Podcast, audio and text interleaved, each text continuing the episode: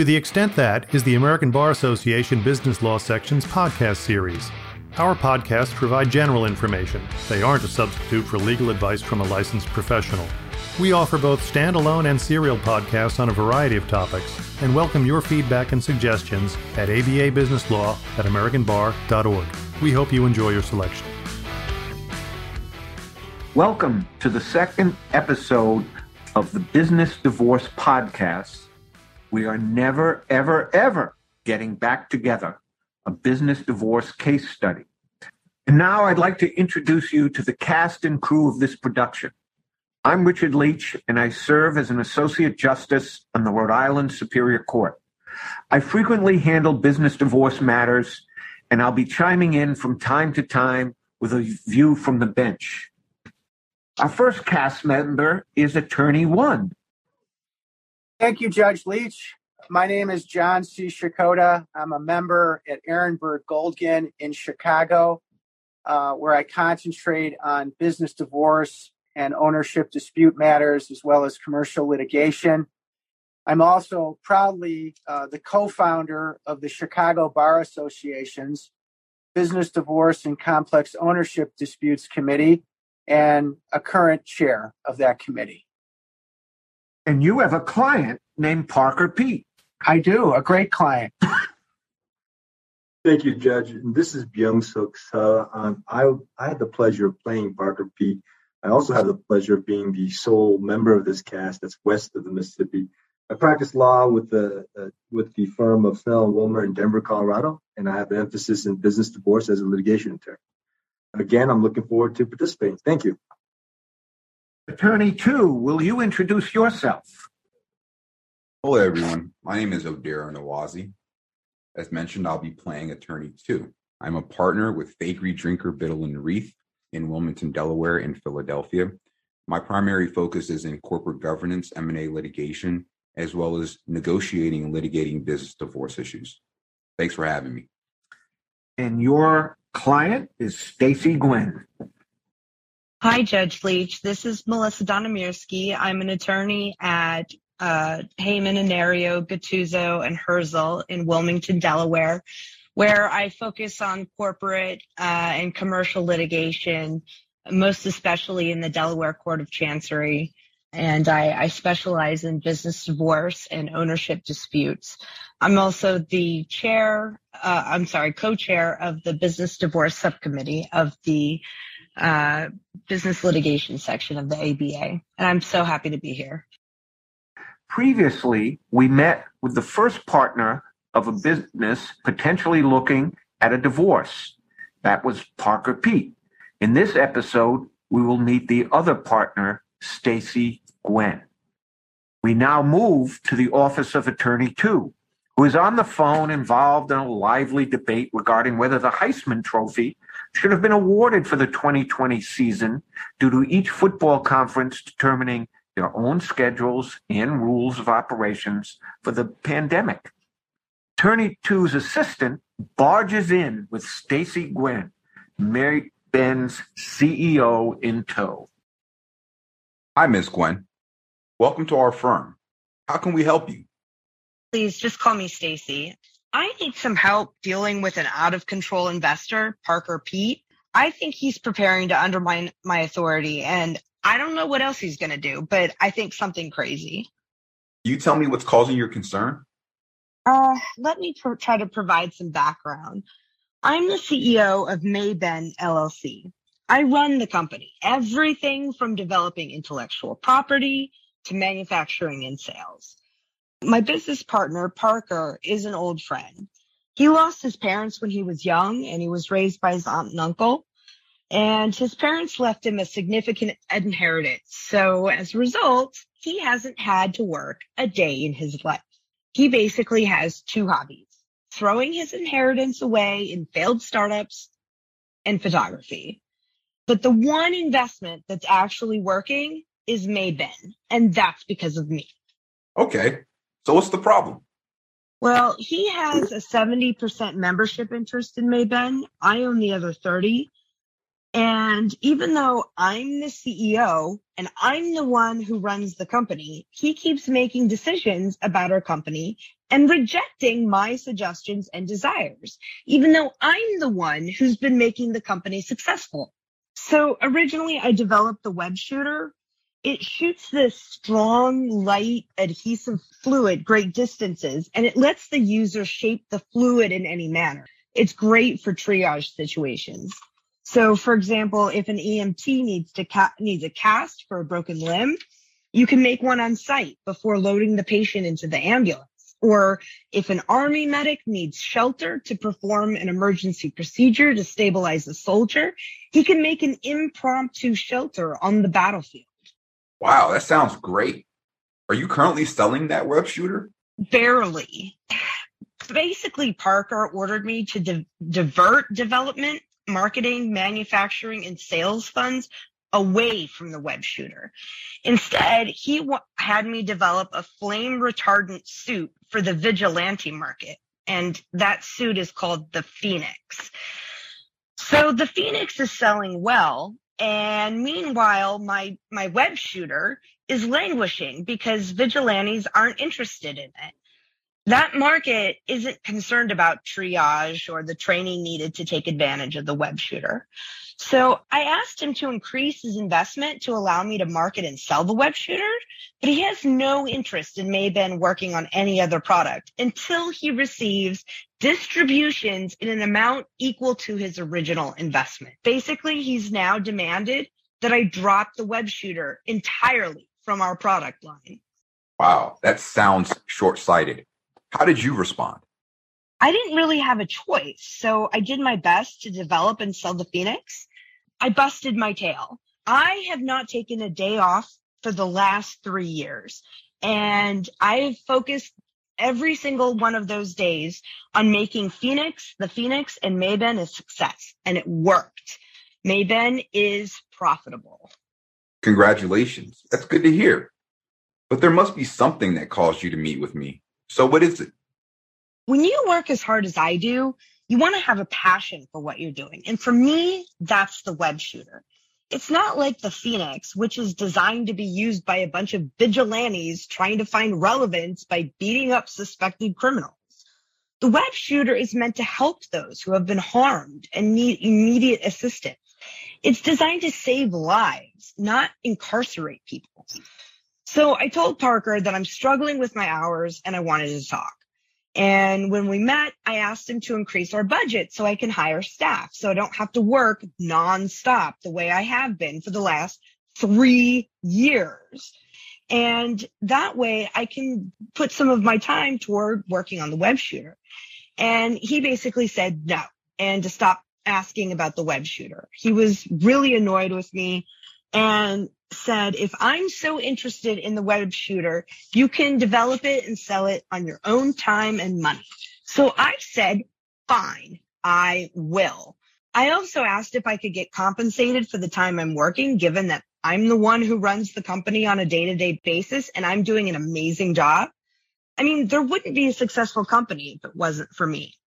And I believe that I not only justified my salary, but based on comparable CEOs, I'm woefully underpaid in salary and ownership interests. Plus, the company has never even made a distribution to me, even though it's doing great. So guess what he said? I'm guessing he said no. Right. Uh, yeah. He said no distributions to me. He refuses to acknowledge my value. So I started another company, the Sinister Six Inc., to develop and sell the web shooter. If I'm not appreciated, I'm going to take my success and my know-how and go somewhere else. Let me guess. He's not happy about this. He hasn't said anything, but his de- behavior has definitely changed. He's constantly asking about financials and not just summary information, but basically things like daily book entries for all payables and receivables he wants receipts for every single little thing. Last week, he got mad that I couldn't find the receipt for pencils that I ordered from Staples. I even had to provide a weekly itemization of the salary he receives, which is ridiculous because he gets that detail on his pay stubs and he shouldn't even be receiving a salary because he doesn't do anything. I'm just, I'm so frustrated. I stopped responding to him other than to say that I'll provide the requested information on a quarterly basis. And honestly, that should be su- sufficient. I don't, I don't have time for this crap. Well, you know, Parker may have a right to certain financial information. What does your operating agreement say about it? Nothing. Do you have an employment contract with Parker? Uh, we have an agreement, but it's not written. We've always managed the business on an informal basis. But let me tell you, he has always promised to make this venture worth my while in terms of salary, in terms of distributions, and in terms of membership interest. And basically, he's never made good on his promise. You have to understand, Peter used to have no interest in Mayben other than to take photographs of vigilantes using the Phoenix while assaulting suspected criminals. Wow. I see why you wanted to consult an attorney. Before we talk about potential strategies, what's your goal? I am really angry with Parker. I've known him forever. I care about his well being, but frankly, he's a jerk. I'm just done with this. I want to protect myself and find a way to go our separate ways. I think that Parker is going to be irrational. He's basically always lived in the shadow of his parents, who are extremely successful business people, and Mayben is his first success. Well, let's again hear from our intrepid group of attorneys to obtain their reaction to Ms. Gwen's meeting with Attorney One. Assuming that Mayben's stock LLC agreement clearly defines Stacy's role as CEO, what recourse might be available to her prior to terminating or separate from separating from uh, Mayben? How does she respond to Parker's habit of making decisions while reject, rejecting her suggestions and desires? Well, one thing that comes to mind, this is Oderah Nwaeze, is that she may be able to file a derivative suit for breach of the LLC agreement to the extent that it's her view that his usurping of her role as, as CEO has caused harm to the company. While the company has increased in profits 6%, to the extent that his explicit decision making, and she can identify the circumstances in which this happened, caused losses to the company or capped the company at 6% when it could have grown 12%, I think she may have a legitimate recourse uh, to file suit, file a derivative suit against him for his conduct and for the benefit of the company. This is John, by the way. This just seems to me to be a situation where if the company has corporate counsel, obviously attorney one and attorney two represent them individually. But if the company has a really good company's counsel, that this might be an opportunity for her or him to intervene here and to try to see if there's a way to make Parker understand that if in fact the agreements allow Gwen to be the operating manager of the company, that he has to back off unless she's doing something inappropriate or you know at the manager level you know they can take you know uh, requisite steps. So when i when i read this and listened to it that was my first impression. Can there be an intervention? My experience is that there is no corporate attorney or the attorney that may have represented the corporation tends to side with one shareholder or, or in this case member uh, versus the other. But you're absolutely correct, John. If there is a true corporate attorney who's looking out for the corporation, there is the potential for that type of in- intervention.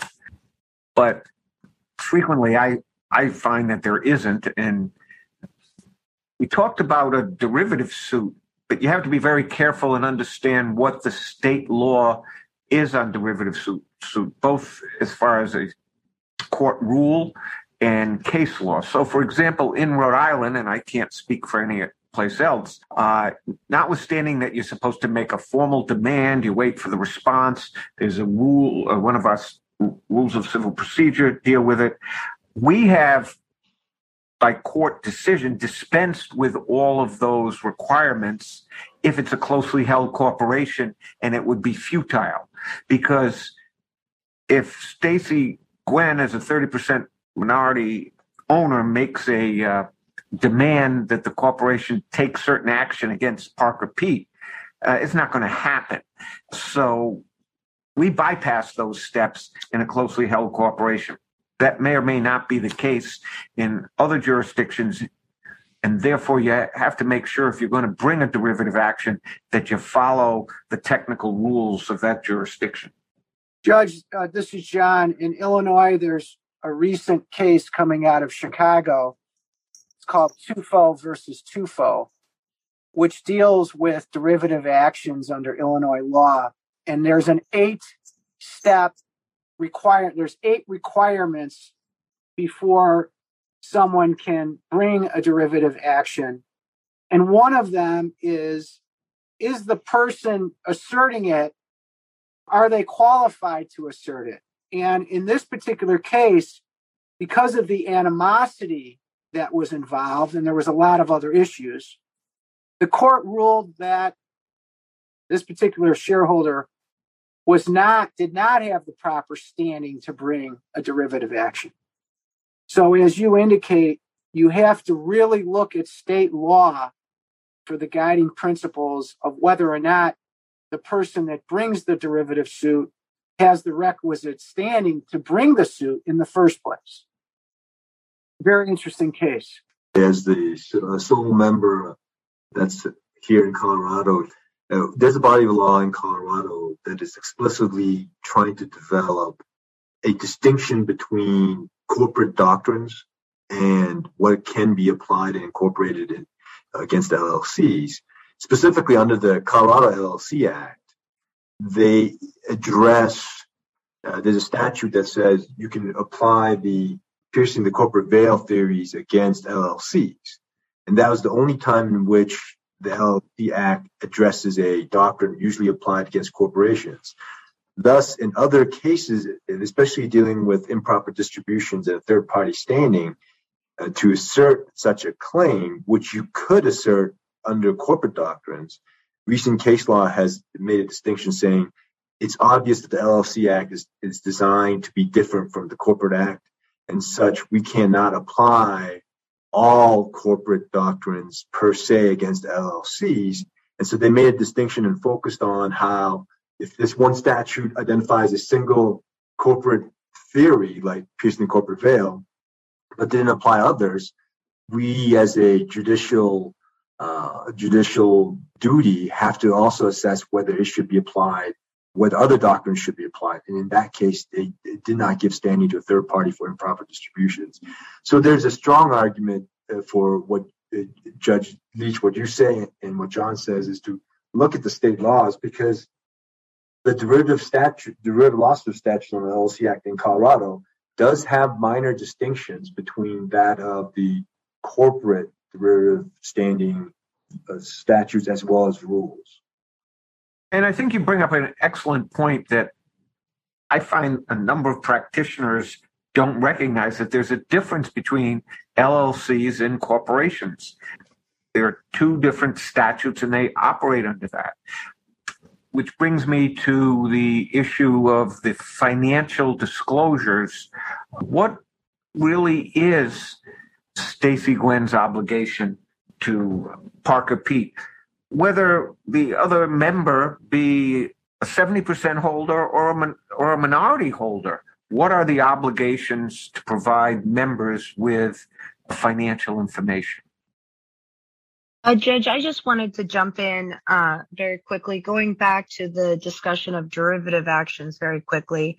I just wanted to note that in Delaware, you know, we do have a demand obligation for derivative suits, but you have to be very careful with them because if you you make a demand on the board, you can see that the board is disinterested and is able to make an independent and objective decision on that demand. So as a result, you know, you usually want to plead that the demand is excused. And that's just a very good reason to hire an attorney that's familiar with these sorts of, of things. Uh, with respect to financial information, there is a right under Delaware law for a member of an LLC to receive financial information. The question of whether or not it has to be as fulsome as Parker is demanding is is another question entirely. Yeah, this comes up in my courtroom all the time is a request for financial information. We have a statute in Rhode Island that says if you fail to provide it to any owner, you could be subject to a penalty of 10% of the value of their interest in the company, which is rather substantial. But what has not been developed is what amount of financial information is necessary to provide. Do you have to give the general ledger? Do you have to do you have to give bank statements? Do you have to provide every single financial detail or is summary information enough? Stacy Gwen is suggesting that she only has to give quarterly statements to Parker Pete. Is that enough?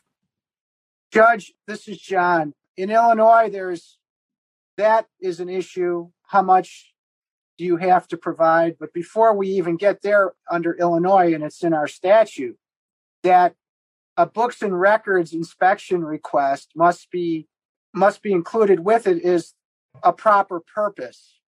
And there is a an abundance of case law in Illinois which talks about what is and what is not a proper purpose and that's a big issue. Now, obviously, you have a 70% owner here. I think the proper purpose threshold is not going to be as, as severe. But in many of these cases, especially when you have minority interest holders making requests, we've defeated books and records inspections at the proper purpose level and have initiated litigation and, and have been successful with it. So that's an issue that our listeners should be aware of. But the other point that you make, Judge Licht, is a good one. What is the responsibility and what do you have to provide? And what is sufficient and insufficient? And I think every state deals with that maybe a little bit differently. I know that I read lots of cases from Delaware under Section 220 about inspection requests, but uh, it's a very interesting issue. Yeah, I mean, we have the same the same requirement here of a proper purpose, and the two that are most commonly used are valuing one's interest in the entity and investigating wrongdoing, potential wrongdoing. Now, in this case, well, it sounds like he he may have a basis for investigating wrongdoing in terms of her starting a competing business, and there becomes a question of whether or not she's using Mayben's assets for that that alternate business, and then alternately, as I said, uh, valuing his his membership interest. But it, it doesn't necessarily get so granular that you get every receipt for every set of pencils that's purchased. Sometimes, maybe, but not always. Yeah, it's important to recognize too when you talk about granular financial data, these are supposed to be corporate and if we're going to use uh, 220 speak, corporate board level information. So getting granular financial data, as Melissa put it, about every set of pencils purchased would not necessarily be information given to the board. But focusing on, on an LLC, it's clear that the LLC Act in Delaware governs what kinds of materials may be received once a demand is made. But what's important to also note is that there's case law in Delaware that says the LLC agreement itself can narrow, amend, or bridge some of those interests. So here, I, I, know we've been talking a lot about the fact that they used an LLC agreement fresh from the internet. So it likely doesn't. But some of our listeners may be in circumstances where the LLC agreement uh, clearly defines what types of materials members are entitled to, when they can request them, and the mechanisms for obtaining them. Well, we have two uh, Delaware uh, attorneys uh, on our panel here, and what's interesting in Rhode Island, I don't know if it exists anywhere else. Our Supreme Court has blessed our looking at Delaware law when they haven't spoken on an issue. So that we uh, we have a business calendar. So myself and we have two other business uh, calendar judges. We will frequently look to Delaware law if uh, Rhode Island has, or the Rhode Island Supreme Court has never spoken on an issue. We're not bound by it, but we look to it for guidance, uh, just as we do when we interpret the our civil rules of procedure. We frequently uh, look to the f- federal interpretation. So, so it's helpful to listen to those Delawareans. Is that the right term? I'll take it.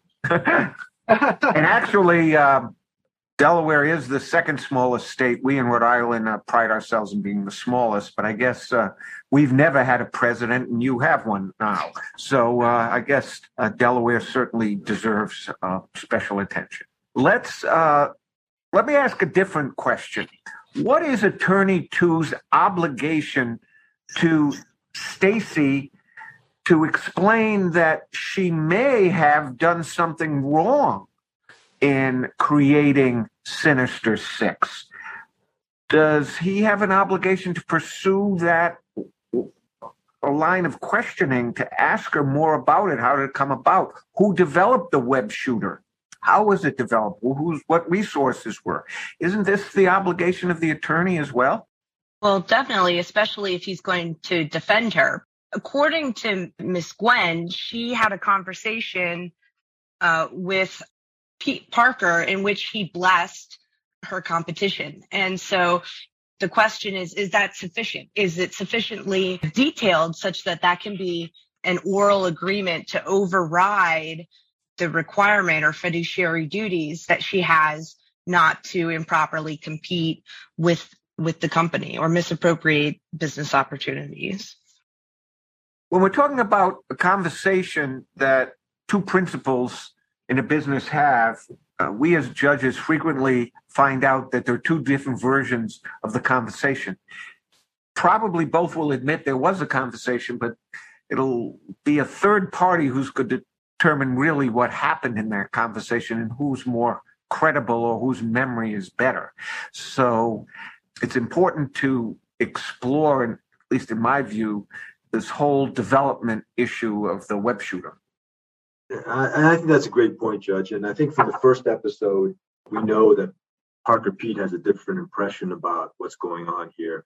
But when you pose the question of what are some of the, the judicial remedies, strategies that could be pursued, given how this played out, given what Stacy Gwen uh, informed Attorney Two of, I think this may be one of the scenarios in which the advice should be to consider not to take any explicit judicial actions and to prepare essentially for what I would call a a response if Parker Pete takes any actions because I think there are great fact patterns here that you could use in defense of any claim uh, that she is either misappropriating corporate uh, business opportunity and or breaching other fiduciary duties.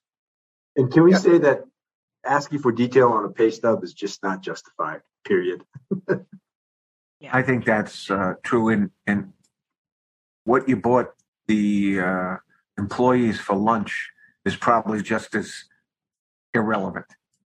Well, you know, it's it's interesting. Or I've been involved in two cases where very granular financial data did become an issue in the case. And in the first instance, we had a CEO who charged her morning coffee and daily lunch every day to the company credit card. And over time, you know, it adds up. and, and then we had a, a, separate case where the CEO was accused of doing something similar, and uh, the plaintiff asserted it as a, a waste claim. So there were there was combing through bank statements and credit card statements for several years, putting together whether or not there were inappropriate charges that were were made to the company and I remember in particular that there was an issue over a $5,000 purchase for gummy bears for the employees of the company. And this became a huge issue in the case. It, it, it was the, the gummy bear case. The court actually ruled on the gummy bears. Well, that's a good note to end on. And we'll have to leave everyone in, in suspense because we've come to the end of this episode, which I hope you've enjoyed. Tune in to the next episode of We Are Never, Ever, Ever Getting Back Together, a business divorce case study where Parker Pete implements extrajudicial remedies to address his perceived concerns with Stacy Gwen. What will the orphan trust fund investor do? Will he lock out Stacy Gwen, literally and figuratively? And how will our brilliant overworked CEO respond? Will she follow her heart at the sake of harming her business partner? Tune in next to find out. Ladies and gentlemen, until then, stay healthy and safe. And on behalf of our panel, we thank you for listening. Thank you for listening to the ABA Business Law Section's podcast series to the extent that the section offers a robust collection of content. To explore more about this topic, or to learn about joining the section, visit ambar.org slash bizlaw. That's B-I-Z-L-A-W.